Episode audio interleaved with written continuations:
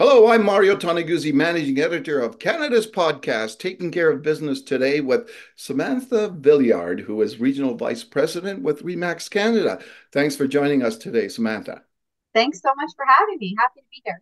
Well, an interesting report that you folks have put out alternative home ownership models, trends in the Canadian housing market. What is the basic or key finding that uh, uh, they found from this report, Samantha? Yeah, I think um, you know, regardless of the affordability challenges that we're seeing in Canada, like the rising cost of living, uh, lack of inventory, high high pricing, high interest rates, Canadians' desire for home ownership, uh, you know, is still has not been diminished. It's still strong. They're still seeing it like a long term strong investment. And so this is prompting a lot of Canadians um, to, uh, many Canadians, to seriously consider alternative home ownership models. Um, and so we're seeing an uptick in trends like uh, co uh, co ownership with friends or family that maybe are not spouse, not mar- not marriages. Yeah. Uh, secondary units, uh, granny suites, uh, and in some cases, rent to own situations as well. So um, you know, these in most cases are very they're smart. They're, they make financial sense for a lot of individuals that may not be able to get into the uh, the housing uh, market on their own, or they're not coupled up with somebody with a long term relationship like marriage. And so we're seeing that Canadians are taking, um, you know, an innovative, creative, uh, workaround approach to make it work for them uh, because the desire and the, the need for uh, to, to, to meet that dream home ownership uh, is still alive and well. So, uh, you know, what is some of the driving factors, I guess, that we've seen uh, that the report has pointed out? Uh, well, one, lack of affordability. That's definitely number one. Uh, rising cost of living, uh, low inventory. So um, there's there's a saying that you know necessity is the mother of invention, and I thought that's so interesting and and resonates so much with what we're seeing uh, with this particular trend. Um, also, increased number of um, uh, newcomers to Canada. Uh, a lot of our racialized uh, Canadians, they have multi-generational homes. And so that's so important to them and their communities that uh, we're seeing an uptick with secondary units, granny suites, uh, to to meet those needs of those families. And and also I should note the aging population of, of Canadians, those baby boomers that are looking to move in with their children and their grandchildren. And so granny suites are much needed uh, in those situations to, to obviously help with childcare, but quite frankly, housing costs as well. Yeah. Um, and then uh, I think what we've also seen, uh, which in some cities across uh, the nation, uh, is new is um, the the support from municipal governments. And so um, these governments are looking at seeing secondary units and maybe granny suites as uh, as beneficial to the communities. And yeah. so they're in some cases incentivizing.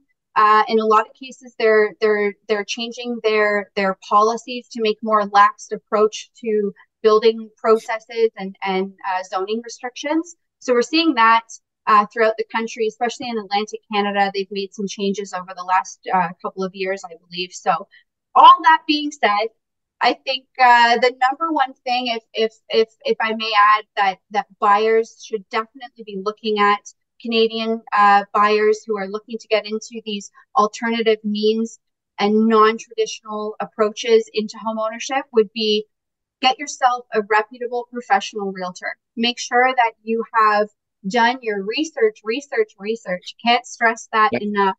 Um, there are so many REMAX agents and brokers throughout the country that have experience in these non traditional means. And um, they've seen both the positive stories, but also the negative. And so I think we have to be really honest with ourselves about um, looking to partner up and having the best team backing the buyer and these Canadians um, backing them up and making sure that they know what due diligence to complete, uh, such as knowing, you know, what tax implications may I see if I choose a, a non-traditional home ownership model. Uh, maybe due diligence on the person that you're buying the property with.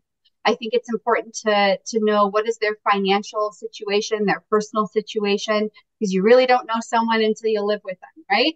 Yeah. Um, and of course, just having yeah. you know uh, not only a professional realtor, experienced realtor, but experienced lawyer, mortgage broker, lenders yeah. that have seen this situation before and have lived it, breathed it, experienced it, and walked the the uh, home buyer through what are the different options, what is going to be the best fit for me, my family, my financial situation, because not one you know one size doesn't fit all in this solution so all yeah. that being said there's there's lots of us that are here in in the um, in the industry that are looking to support and make sure that people are making informed, educated decisions. So, yeah, yeah, I think the the dream is there and it's alive and well, and people are are are looking at, at getting into the housing market now more than ever, and, and don't want to sit and wait much longer. So, so are you finding uh, this trend uh, more prevalent in certain markets, or is it something that is across the board? you know it's not it's not new to the industry. I think it's across the board. However it is more i would say of an uptick popular uh, ch- trend that we're seeing in pricier markets like toronto but we're seeing it uh, in growing communities like in moncton. Uh, so i think there's something to be said that it is becoming a national uptick trend yeah, okay. And in, in in terms of the ages, this is predominantly obviously younger people, but are are are even older people uh, looking at these types of options? Yeah, I, I see that for sure. Uh, like I mentioned about partnering, uh, a co-ownership um, option would be great for aging uh, couples or individuals, where where they may be able to to to go into a partnership essentially with somebody else that would make sense. Yeah.